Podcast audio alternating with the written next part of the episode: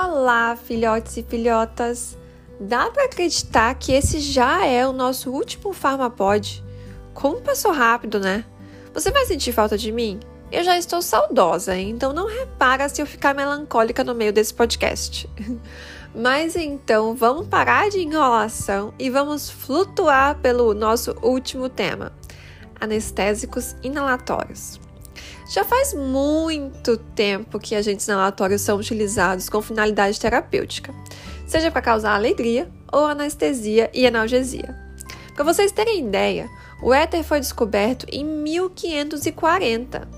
E com certeza você já ouviu falar no óxido nitroso, o famigerado gás lareante.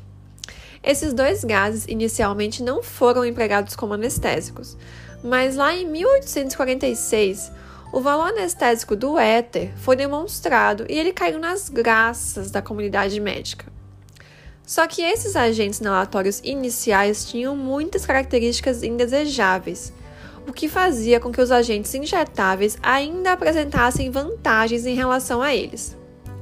Isso mudou em 1950, com o advento do alotano, seguido pelos outros anestésicos halogenados, que aí sim as técnicas anestésicas inalatórias foram se aprimorando até chegar ao nível que estão hoje.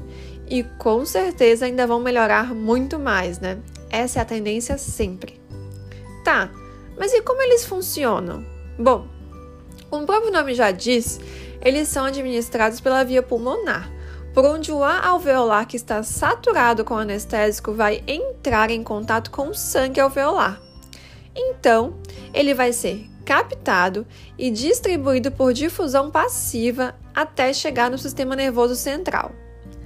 Para isso, o agente inalatório tem que ter uma pressão de vapor suficiente para fornecer um número adequado de moléculas que, que promovam a anestesia. Quanto mais alta a pressão de vapor, maior é a concentração do anestésico administrado. E é aí que já começamos a ver as diferenças entre os agentes. O desflurano, um dos anestésicos inalatórios mais modernos, tem a maior pressão de vapor, tanto que o vaporizador dele precisa ser de um tipo especial. E te digo mais, até o frasco dele tem que ser especial, porque no momento que ele entra em contato com o ambiente, ele evapora. Acho que você já percebeu que a gente não vai encontrar ele sendo utilizado com tanta frequência por aí, né? Bem difícil. A solubilidade de um fármaco em um meio também influencia diretamente na sua captação, distribuição e eliminação, não é mesmo? Chamamos esse grau de solubilidade de coeficiente de partição e ele vai refletir a proporção do anestésico que vai ser encontrada em dois meios distintos quando o equilíbrio for alcançado, ou seja, quando a pressão de vapor nos dois meios for igual. Apesar que isso não garante que eles vão ter a mesma concentração. Aliás, esse coeficiente vai justamente indicar a magnitude dessa variação. E aí, são três os coeficientes de partição que influenciam nessa dinâmica. Bora ver rapidinho cada um deles.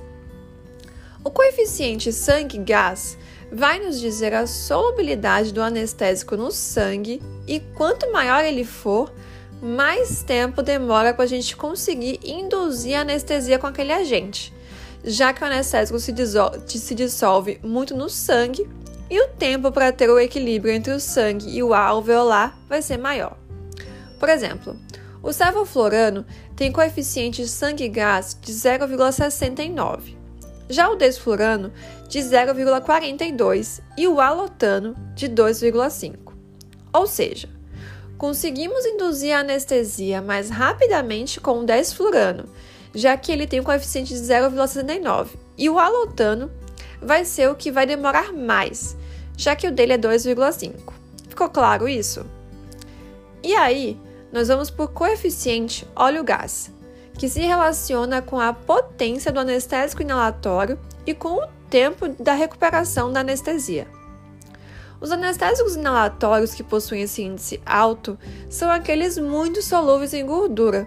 E aí o que acontece é que eles são liberados mais lentamente para a corrente circulatória, o que consequentemente retarda a sua eliminação e acaba fazendo com que o tempo de recuperação anestésico seja prolongado.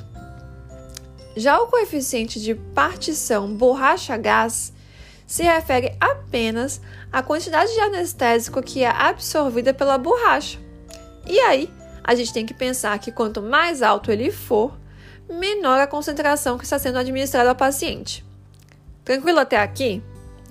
Olha, é importante saber também que a eficiência dos anestésicos inalatórios vai depender da ventilação pulmonar e do débito cardíaco do paciente. Se o paciente tem uma depressão respiratória ou algum problema pulmonar, isso vai comprometer bastante a distribuição do anestésico.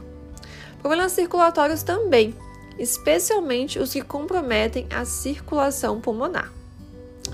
A biotransformação dos anestésicos inalatórios varia, mas ocorre primariamente no fígado, assim como boas partes dos fármacos, né?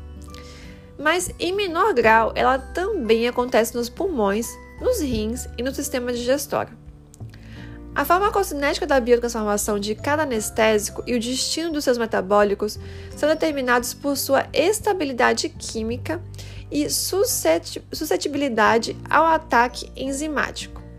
Por, além disso, também pela sua solubilidade no sangue e na gordura, pelas suas concentrações usadas durante a exposição, pela exposição anterior ao agente anestésico e pelos padrões de ventilação e de fluxo sanguíneo do indivíduo durante o período de excreção do agente e dos seus metabólitos.